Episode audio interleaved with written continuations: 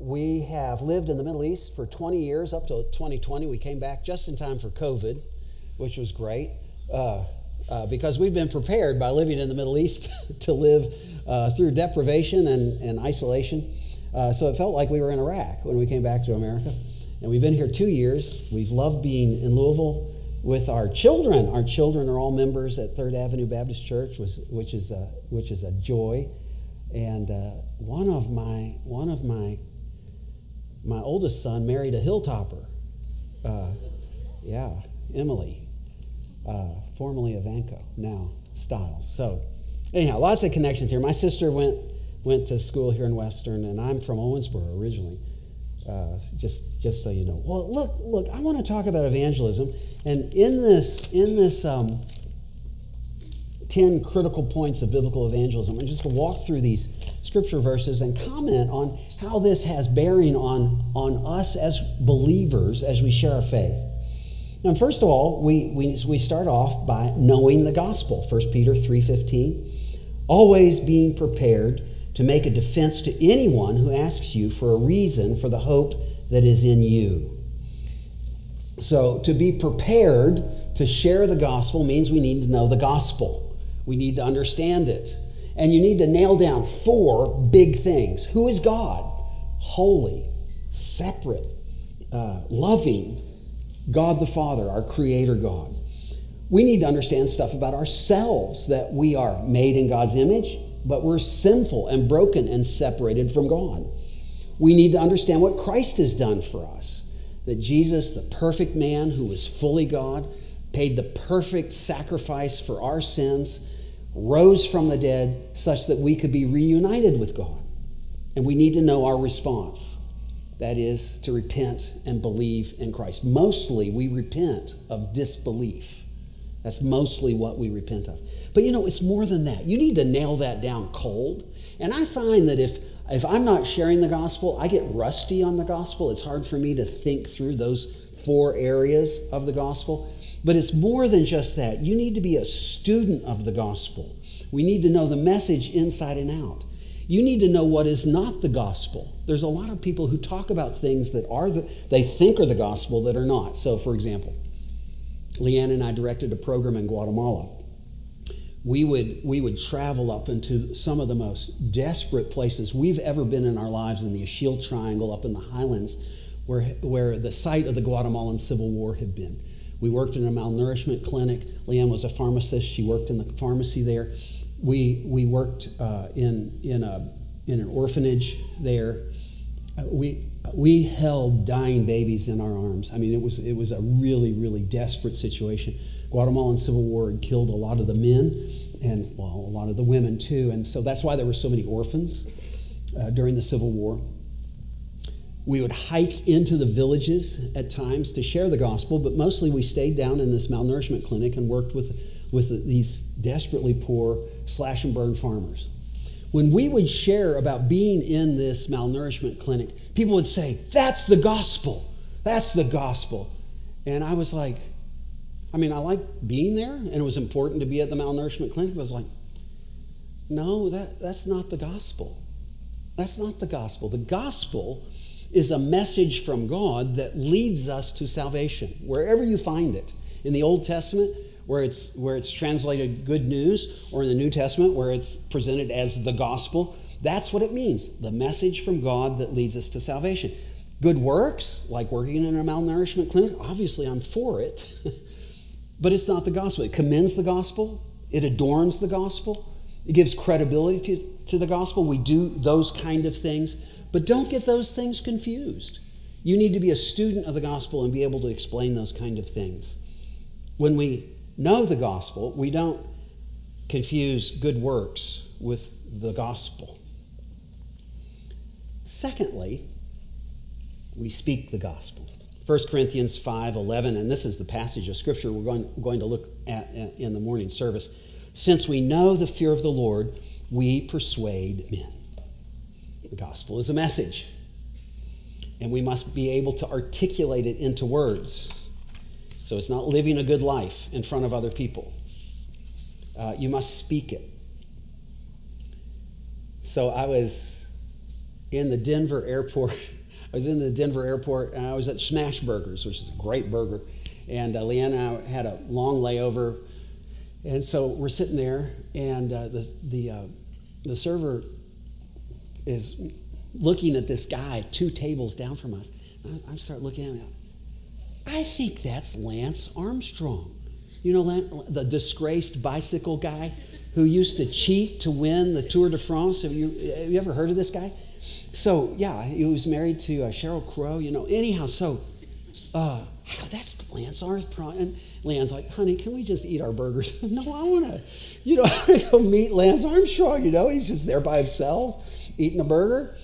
So I kind of walk up to him, you know, like fanboy. I mean, there's this disgraced, he's a disgraced guy. And um, so, because he lied, you know, he lied for years about, about doping for, for cycling, for those of you don't know. Uh, so I walk up to him and said, Are you Lance Armstrong? And he was like, I am. Like, don't hurt me, you know. And I go, Oh, no, I, uh, I just wanted to meet you. Uh, I, I didn't know what to say. I was like, I was in, I was in Paris and I was at, I, I, I saw you win in 2004. I, and where you had the yellow jersey on, you crossed the finish line. There was a big, big. They shut down the the tour. You know the what's the the uh, what's the name of this? The Champs Elysees. Yeah, the, you know the Arc de Triomphe was open. We walked through it, and everyone was all excited. He goes, "Yeah, I, I remember that." I said, "My my children were with me." He goes, how are, you, how are your kids? I think he thought I was like a real bicycle fanatic. And I was like, oh, they're fine. They're fine. Um, he put his head down on the table. He goes, oh, I messed up so bad. I messed up so bad. And um, I was unprepared. I was completely unprepared. Um, and, and here's the truth. Here's the truth of the situation. We were, you know, we're coming back from Dubai. We're on Air France. We're, we got the cheapest tickets we could get. So we've got this 15 hour layover in Paris. We're all jet lagged. I didn't even know the Tour de France was going on. We had gone to the Louvre and just happened to walk out and see, you know, see Lance Armstrong. you know, I had no personal connection with this at all, you know. Uh, I think I just missed it. And so, I kind of blubbered something about, oh, I'm a, I'm a missionary in Iraq and I, I, I, follow Jesus and he offers second chances or something. You know, I just, and, uh, and then the conversation changed and I walked back to the seat and I just, we got on our flight. I just like, I forgot to speak the gospel. And here's this guy that needs it, you know? And how did I miss that? How did I miss this opportunity? I was so blinded by other things that I forgot. I think that is 99.9% of my evangelistic, by the way, my evangelistic efforts are fails, you know, for one reason or another. But I just, I just want to, I, I want to identify with how often we forget to speak the gospel. But we must do it. We must be ready for those divine appointments that come our way. I've prayed for Lance ever since then, that someone would come alongside him and tell him the gospel, unlike me. Thirdly, relive the gospel. Galatians 2:14. I saw that this is a very important, this is almost an offhanded comment from Paul. I saw that their conduct was not in line with the truth of the gospel. So, first, yes, we must know the message back and backwards and forwards. We know the gospel. Secondly, we speak the gospel. But also, our life must be in line with the gospel. That's what Paul says in Galatians 2:14.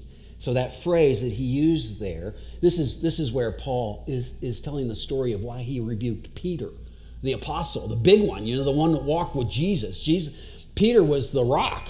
And, and Paul had rebuked Peter because he, he was not walking in line with the gospel. So, the point being that Paul sees the gospel as a way of life, a way that we walk. Peter was apparently eating, was not eating with the Gentiles. So, eh, on the surface of things, it was about how, it was about bread, it was about eating a meal.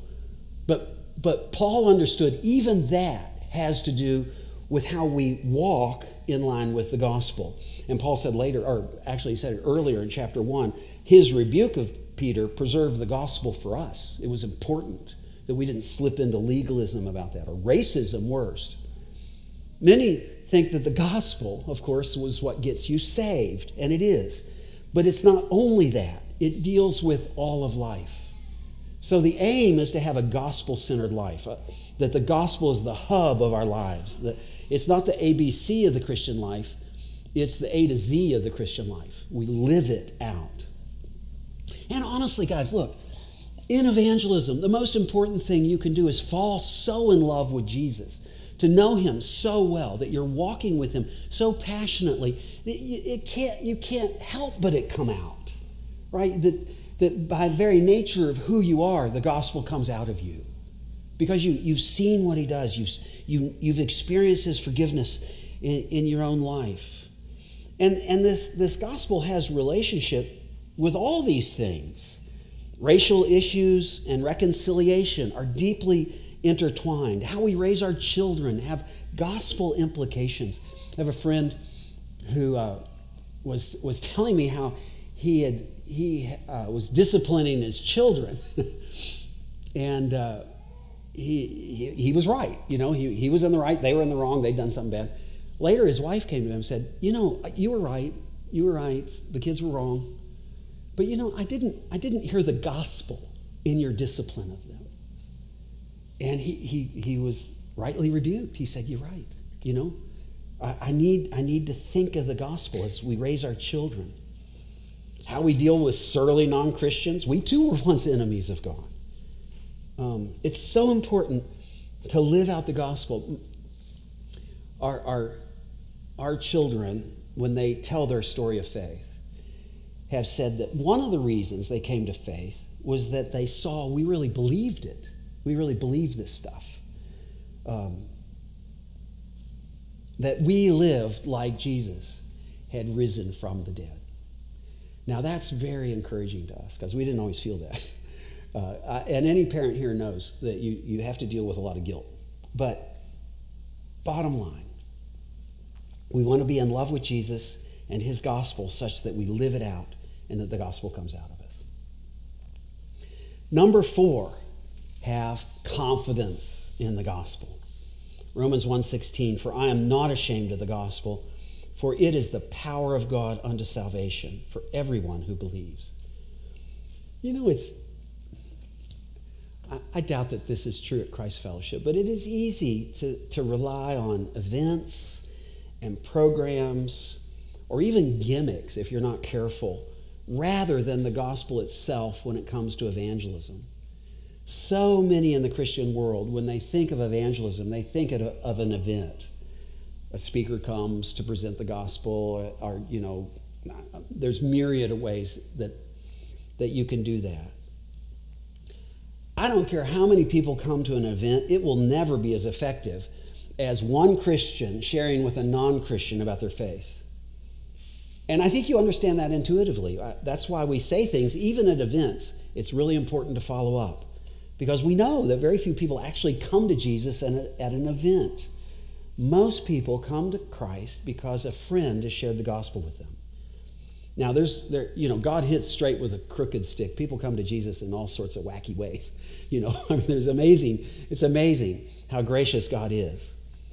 But most people come to faith because someone who knows Jesus and loves Jesus explains the gospel to another, another person. You know, I, the Pew, uh, you know, the Pew Research folks did this uh, survey about who are the mo- who are the people that lead the most people to Christ. You know, it was like Billy Graham or TV preachers and stuff like. Do you know who leads the most people to Christ in the Christian world? Moms. Moms lead more people to Jesus than anybody else, which is incredible, right? I mean, think about it. How many people had a faithful mother share the gospel with them? So understand, I'm not, I'm not opposed to events, Christian events. I speak at evangelistic events. One of, one of the great things that we did in Dubai, we lived in Dubai for 16 years we had a Muslim Christian dialogue, which was not ever done in the, uh, the, Arabian Peninsula, as far as we could tell, where we actually had a Christian speaker and a, and a Muslim speaker talk about, about their faith, you know, and it was sort of scary because no one had ever done it. And, but we had hundreds of people show up, that thousands of people watched it on the internet. So I'm, I'm for events, I'm for evangelistic events. But here's, here's the way to think of it a program is to evangelism what sugar is to nutrition. It's tasty, it's addictive, it takes away a desire for more healthy food. It's a quick, there's a quick burst of energy, but over time it makes you flabby, and a steady diet will kill you. That's what sugar's like. Well, the same true for evangelistic programs. It produces malnourished evangelism. Just like eating sugar can make you feel like you've eaten, when you haven't. Programs can make you feel like you've done evangelism when you haven't. You haven't actually sat down with someone and shared the gospel with them. So we should have a healthy unease with programs, and you should use them strategically, but in moderation, like sugar. So le- less confidence in programs and more confidence in the gospel. Look, I I don't know where I heard this story. If you all know where this story comes from, uh, I'd, I'd love to know because I'd love to quote this, but I, I heard this story and I think it's a good representation of what the gospel is like when we call out, when we call out the gospel to people. We don't know who's going to respond. So there was a, a, a, man in Scotland back in the day who owned a sheep farm. And he and his daughter would every day go out with the dogs to herd the sheep into good pasture. And to do that, they whistled for the dogs. And she became an excellent whistler, and he did too. And they loved to whistle and sing together when they were working with the dogs in the sheep farm. Well, she grew up and um, became a beautiful young actress and went off to the big city to make her fortune, but fell in with some bad people and was taken to a house of prostitution. This farmer got word that his daughter was in trouble, but he didn't know how to get in touch with her. So he began wandering through the big city, whistling the songs that they had whistled together when she was young. And one day, a whistle came back. It was her, reunited with her father and taken home. I think that's a good picture of what we do with the gospel. We whistle it out to lost and hurting and desperate people. We whistle the gospel out, not knowing who's going to respond. We're, we're very, very good to whistle everywhere we go. Five, don't assume the gospel. 2 Timothy 2 2, what you've heard from me in the presence of many witnesses, and trust to faithful men who will be able to teach others also. Now, Paul, of course, is in 2 Timothy 2 2 giving us a picture of how we preserve the gospel. We pass it on, we care for it in a way. It's a precious gift to us. We pass the gospel on to those who will in, be entrusted with the gospel and then pass it on to others. That's what they do. It's also a picture of how we lose the gospel so if we're, if we're not doing this, you will lose the gospel. And here, here's how that happens. So this can be a gen, this could be generation, literally a generation uh, of people, of Christians.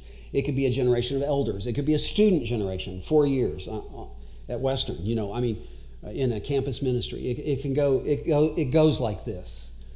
The first generation has the gospel, and they're they're strong in the gospel. The second generation assumes the gospel. They start thinking everyone knows this. They move on to other stuff. The third generation gets the gospel wrong because it's been assumed and not taught. They don't do very well with it. The fourth generation loses the gospel. You can see that in churches.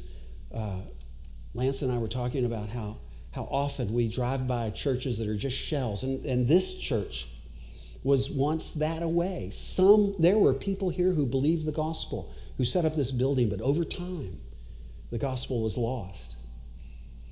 Or, or worse, when I drive by a, a mosque that used to be a church, that I, I have this thought somebody lost the gospel in there.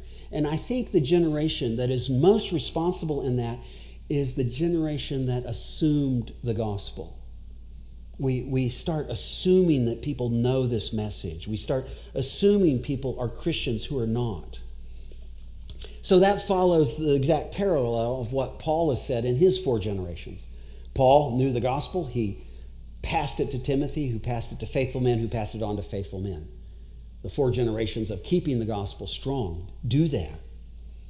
But when you lose the gospel, the bad assumption leads to the next. There's no need to share, there's no need to teach or preach the gospel. Over time, there's confusion about the gospel. External actions like we talked about in Guatemala, are confused with genuine Christian faith. Morality becomes an expectation and not a response of love. The cross is treated merely as an example, not as a place where God's wrath and love uniquely meet. And eventually the gospel is lost altogether.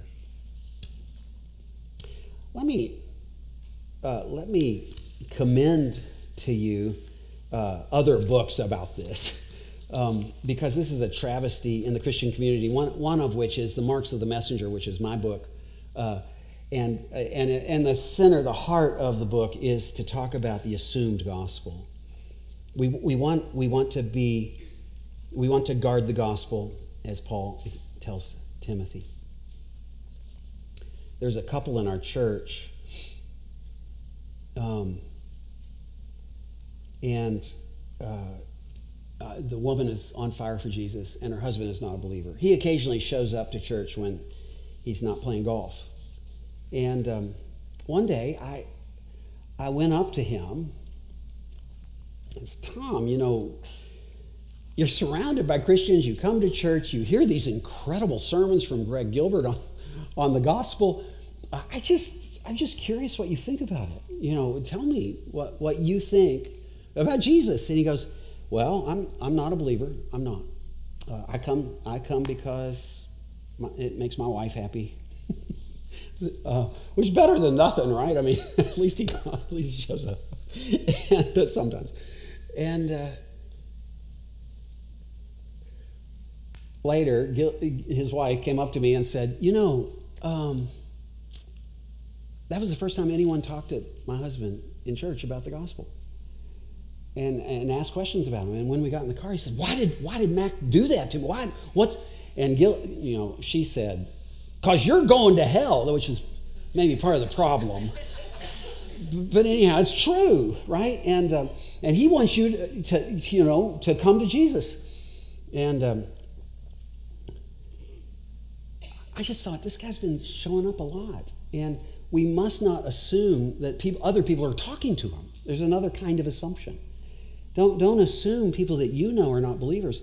Have other people talking to them. Maybe they don't. Well, anyhow, let's move on to number six. I'm, uh, just by the way, this is we're halfway.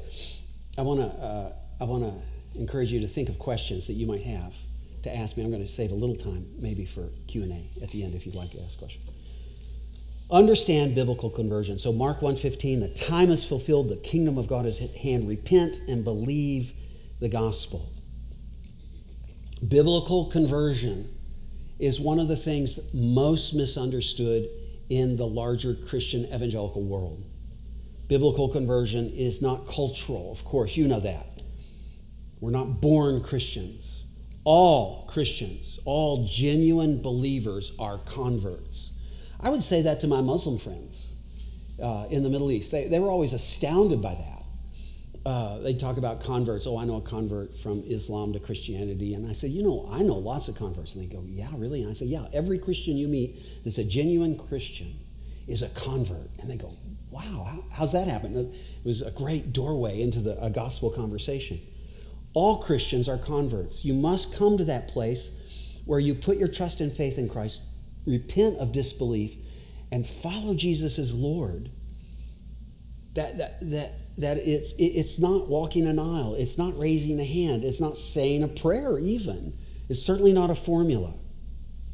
Now, I know many, many people come to Christ in some of those ways, and, and it's wonderful if you if you have. But for as many as do, there are many more who haven't. Biblical conversion is a new heart, not a nice heart. It's not a nice person. It's not about morality. It's accompanied by the fruit of repentance and a love of Jesus. So the word is preached and believed. There is repentance from disbelief and sin. And our repentance is primarily that we've not believed in Jesus, Lord of the universe. So, Dubai is very closely related in the Middle East to India. And so I've had a lot of opportunity to be in India, which, is a, which has been a real joy for me. And uh, I've done a lot of weddings. I'm in the youth ministry, so I, I, get to do Indian weddings, which are awesome. I did them in India. And if you want to know a big hoo ha, go to Indi- Indian weddings, like thousands um, and that was small. It was a small, small wedding. Anyhow, and I've had opportunity, especially up north, the northern part of India, to, to uh, be in ministry and in some ministry context. I know some, some, uh, some Indian folks who've been converted a hundred times.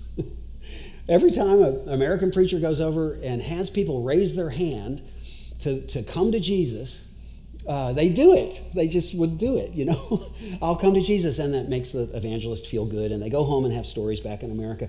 And so one time I said, "Why do you guys do? Why do you guys do this? Why are you? Why do you keep saying yes to these guys and walking the aisle and raising the hand? Oh, it makes them feel so good, and uh, we we love that they've come all this way to be with us, and so we we know that they they they get a kick out of it. I said, don't, don't do that anymore. Don't do that anymore." In Muslim contexts. Uh, you know, we, we would have people, uh, our Muslim friends would say uh, to, to visiting Americans, Oh, I love Jesus. And the American would think, Oh, they're, they're Christians. Well, all Muslims love Jesus. if you have a missionary uh, tell you, Oh, I went to a village and gave them a Bible and they said, We love Jesus, and he presents it like they've converted, don't believe that. All Muslims love Jesus as a prophet not as the divine Son of God who laid down his life as a ransom for many. We need to be clear in our mind about conversion. One more book.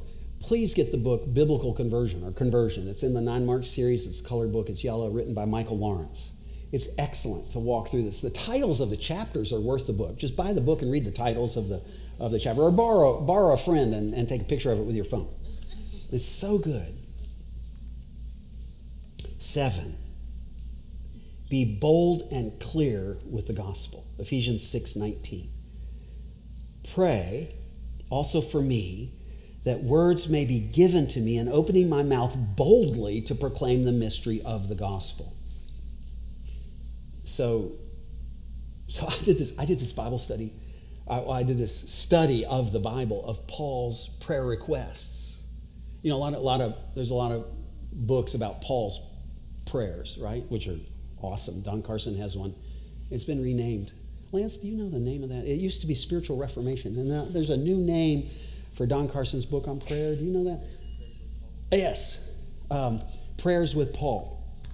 Yeah, something like anyhow. It is excellent. Get it, but that's not what I'm talking about. I looked at Paul's prayer requests. What what requests did Paul make for himself? There's not very many of them. About twelve and some of them are there together. So, like, and some of them don't count. I mean, well, they count, but I mean, pray that I will come to you in Rome, right? So, travel, travel prayer requests, and those are great. But half of them are prayers for boldness. Pray that I will be strong in my mouth and opening my mouth to boldly proclaim the mysteries of the gospel. Now, listen, if Paul needed prayer for boldness, how much more do we need boldness in our evangelistic efforts. So when Paul, of course, was in jail, so he had some reasons to, to not be bold. Uh, so his prayer request for boldness. But Paul asked for prayer that he be fearless, a willingness to step out. So slay the fear of man, you know? That, most of the world, I think it was Kennedy, Pastor Kennedy down in Florida said, most of the world fears the raised fist. The Christian fears the raised fist. Most of us in America fear the raised eyebrow. You know what I mean? You know, oh, he's a Christian. So whether it's in the cafeteria at school, in a class, at work, in your neighborhood, you know, wherever you are, what we fear is what other people think of us. Jesus says you should be worried about what he thinks of you. Slay the fear of man. Take risks in evangelism. So, you know, which is oh, I mean, just kind of by the way, taking risks in evangelism is a key to spiritual health. So if someone says to me, they come to me and say, I, I, I just feel a little dry in my, in my spiritual walk, my first thought is, have you shared your faith lately? I mean, really, have you really stepped out, taken a risk, tried to share your faith? I was at uh, I was in Boston at South Shore Baptist Church, and I was, I was, I was speaking on evangelism. And this soccer mom raises her hand and says, I'm so busy. You know, I'm, I'm going to soccer games, I'm picking up the kids, I got them at school. What can I do? I, I don't know what to do. I said, take more risks. Take more risks. Talk to the woman next to you at the next soccer match. talk, to, talk to people as you go along the way. Ask them questions. Paul says in Acts 20, he did not shrink you know that feeling in evangelism when, when an evangelistic opportunity, you know, here's, here's, in my mind, this is what it's always like.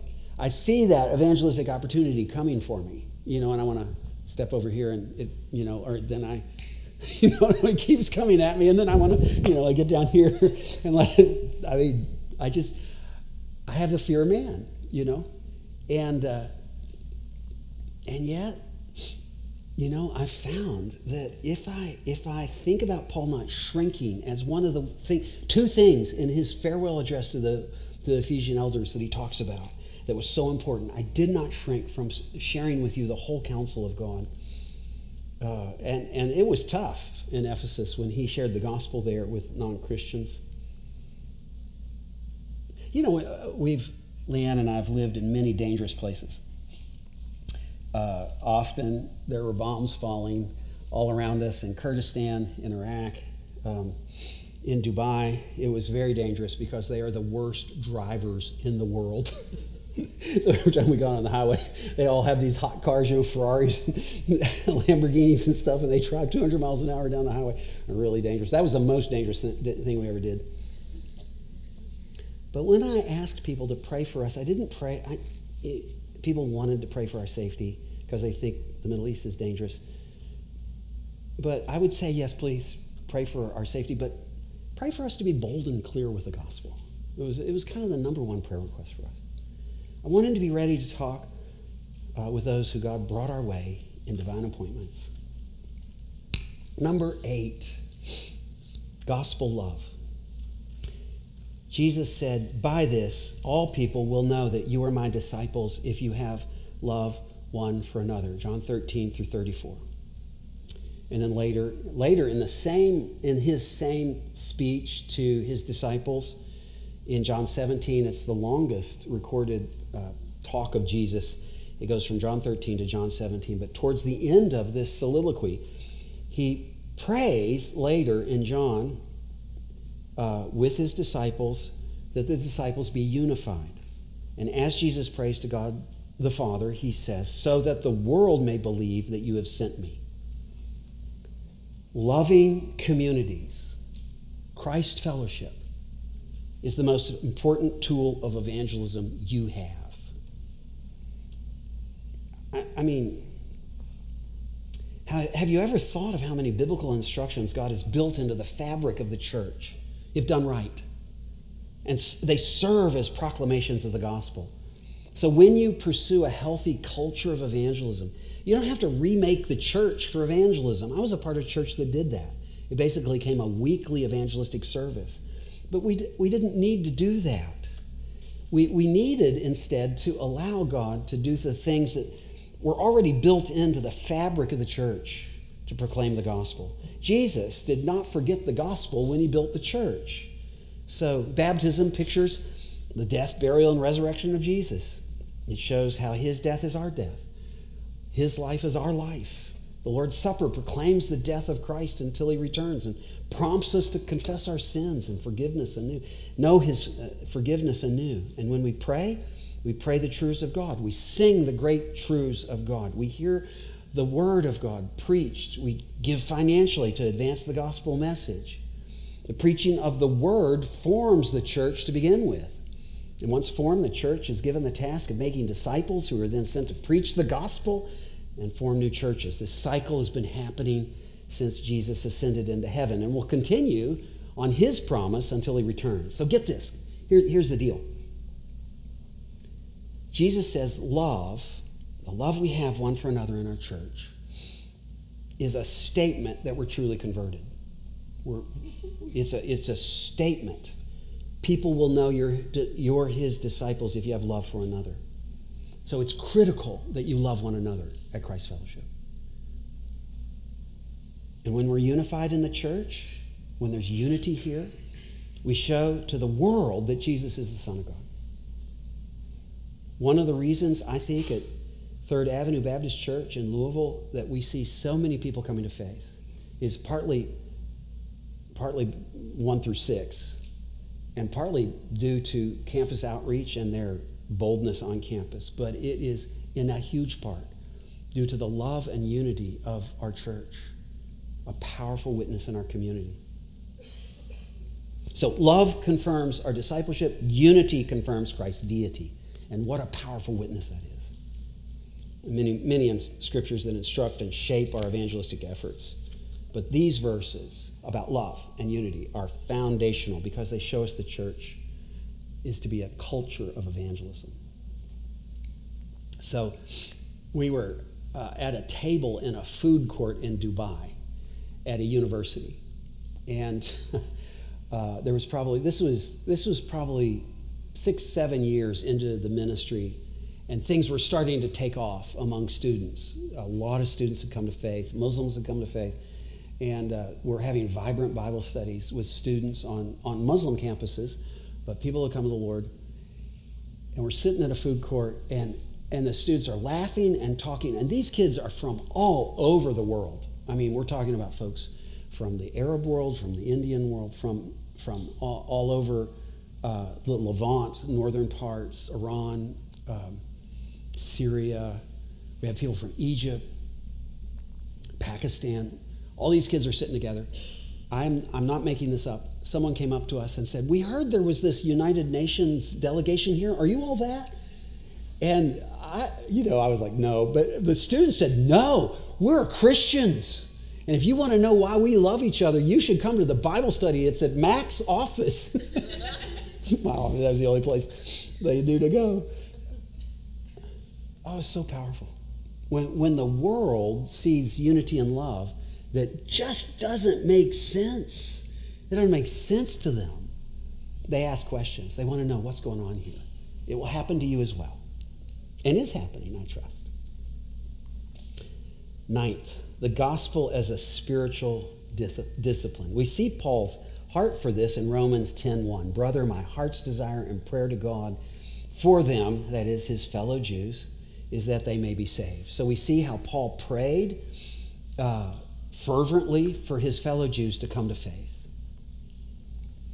Uh, Paul is Paul is primarily praying that that people be intentional about sharing the gospel. Uh, as I've said, many different ways uh, people come to faith and use you. Um, but be intentional in your prayer life to pray for people who don't know the Lord. Pray for them to come to faith. Pray for them for their hearts to be moved by God.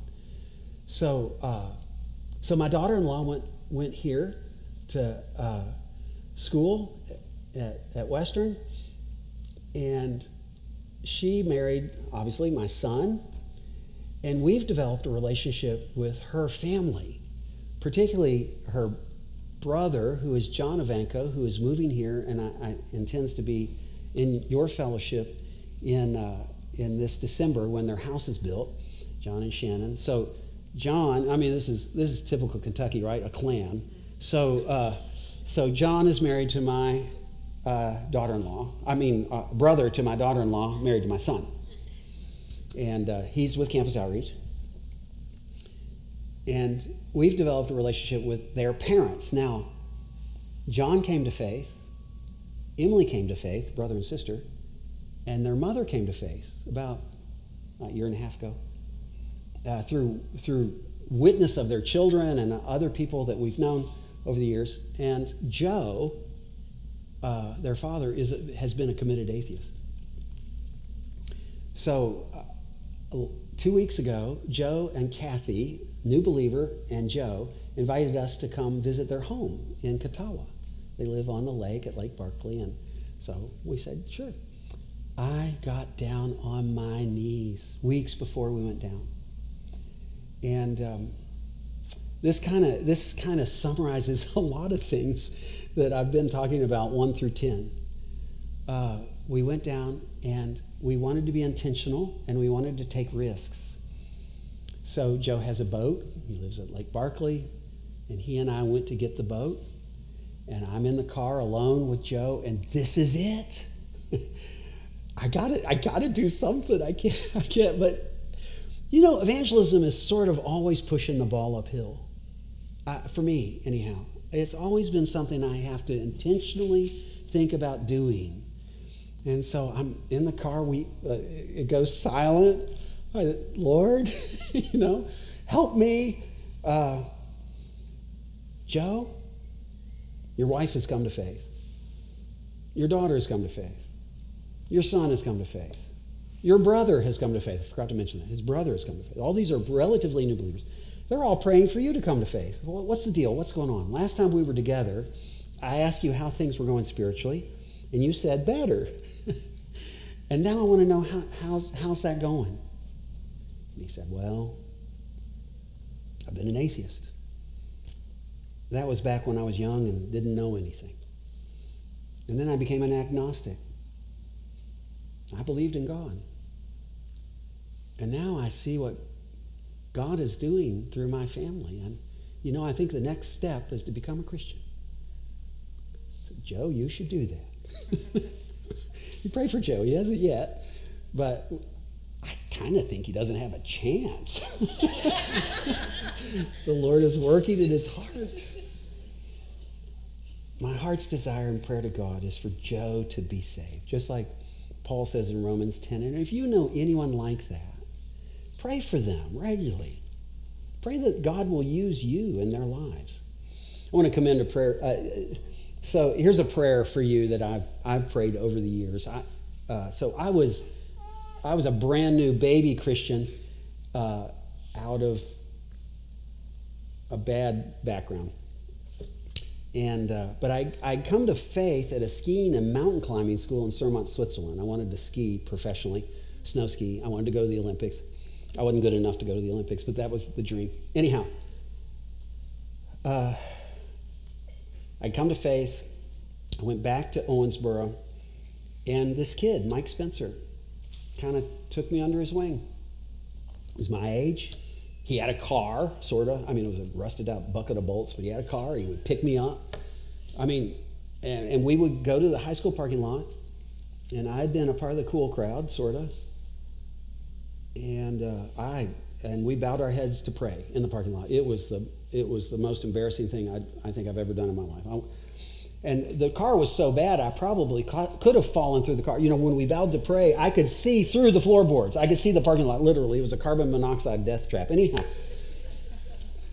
Michael would pray, Mike Spencer would pray this prayer Oh God, if there is anyone here today that needs to hear of your love, let Mack and I share the gospel with them. of course, I thought that was the dumbest thing in the world, and I was never going to do that. I was a brand new believer. But over time, as Mike picked me up and brought me to school and we prayed that prayer, I saw the Lord work in my own heart uh, for others. Let me, let me commend that prayer to you. One, one other prayer in terms of discipline. Um, pray that the Lord would use you to lead someone to Christ once a year. Just pray that God would allow you to do that. I've prayed that, and God has been very faithful to me uh, in that over the years. I think almost every year I could look back and think of someone that I had a hand in coming to faith. So, not the masses, you know, not mass evangelism, but just faithful, good, ongoing evangelism. The last thing here, I'm out of time, but the last thing here is evangelistic leadership. And again, I've, I've talked about that in Acts 20, 20 through 21, how I did not shrink from declaring to you anything that was profitable and teaching you in public and from house to house, testifying to both Jews and Greeks of repentance towards God and of faith in our Lord Jesus Christ. Champion evangelism in your church. So if you're in a position of leadership, you're a Sunday school leader, you lead a home group if you have them, uh, as Lance preaches, make room in prayer meetings and sermons through personal witness yourself to champion those who are sharing their faith, even if there fails. Champion the effort and give opportunity for those who have shared their faith to share with the congregation how that's going. I love how Greg, at, Pastor Greg at Third Avenue, usually we'll have opportunity at our prayer meetings on Sunday night to have uh, people share any evangelistic opportunity that's going on here. Maybe you do that as well. But I commend that to you as well, to know what's going on in the congregation as you share your faith.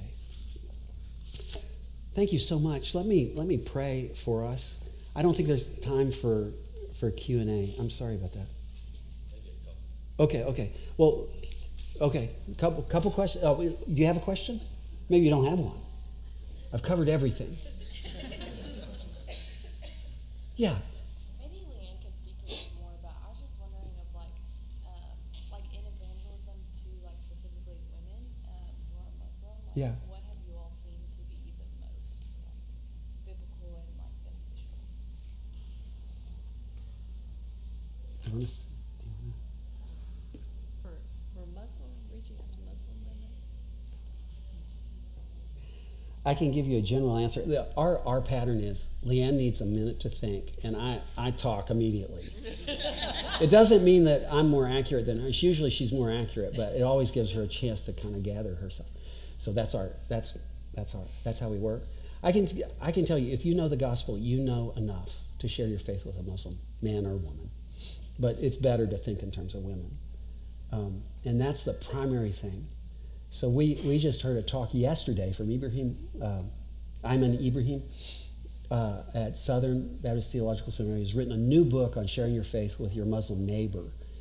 Uh, and he, he basically said the same thing. There's some things that are helpful to know about Islam, some landmines that are helpful. There's not very many of them. And it's mostly just important that you do these 10 things.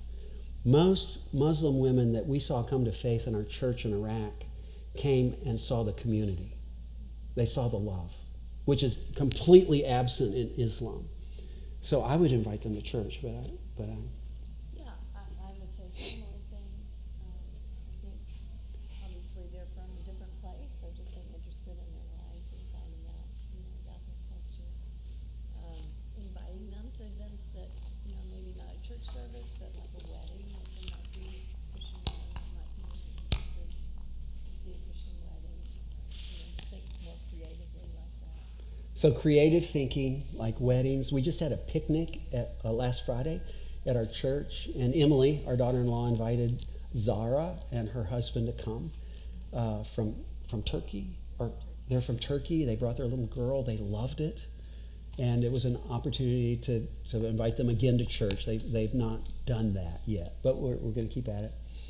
And um, yeah, it's a great question. Yeah, other question. Your church in Dubai was international, right? Yeah. How did that like work? so the question is how, how did it work in Dubai to have a multi-ethnic church? We probably had 60, multi, uh, 60 nationalities in our church. There were 1,200 people in our church. So it was, it was a massive church. Um, and we met in the largest auditorium in Dubai uh, at the Crowne Plaza. Is that right? No, the Marriott. The Marriott. And uh, we started at the Crowne Plaza, but at the Marriott. And then, uh, you know, it was just it worked beautifully. so it was everyone who came obviously were English speakers. Uh, so, but the UAE is sort of an English speaking place. It was a British protectorate, and most Indians who are educated and have jobs there in, in the UAE uh, spoke English. So it was an English speaking church. But for us, you don't have to do a lot of changes if you do biblical church. So we would say often, this was more when I was the pastor in Iraq, we would say, our goal is not to be an American church. Our goal is not to be an Arab church. Our goal is not to be a Kurdish church. Our goal is not to be an Iranian church. We had all those communities in our church in Iraq. Our goal is to be a biblical church. So we want our church to look like 1 Corinthians 3 and 4 and 1, uh, 1 Corinthians 14. We want mere church where we sing the word, pray the word, preach the word, and uh, see the word in the sacraments. And we want to explain that. And whatever form that takes from sitting on the floor to sitting in pews, we don't care. So the form for us was very secondary. Now, in a globalized world, you'd be surprised how little contextualization actually is needed uh, in some places, in, in, especially in urban areas, urban global settings.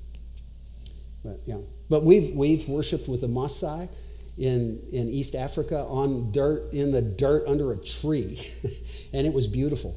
And we've worshipped in you know very Anglican Gothic structures in in uh, Izmir and in in in Istanbul, where I've pre- I preached in Istanbul in the ancient church that was set up by the Dutch back in the 1600s. You know. So I, you know, and who cares about the form? The important thing is that it's biblical. So it, this, the goal was to be biblical. Is that, am I getting at your question? Yeah, I didn't phrase it very well. Oh, oh, I'm sorry. Well, go ahead. You want to No, come back at me? well. Okay. just- very Oh, no, that's okay. That's all right. Lance, I, I'll, I'll turn it over to you, brother.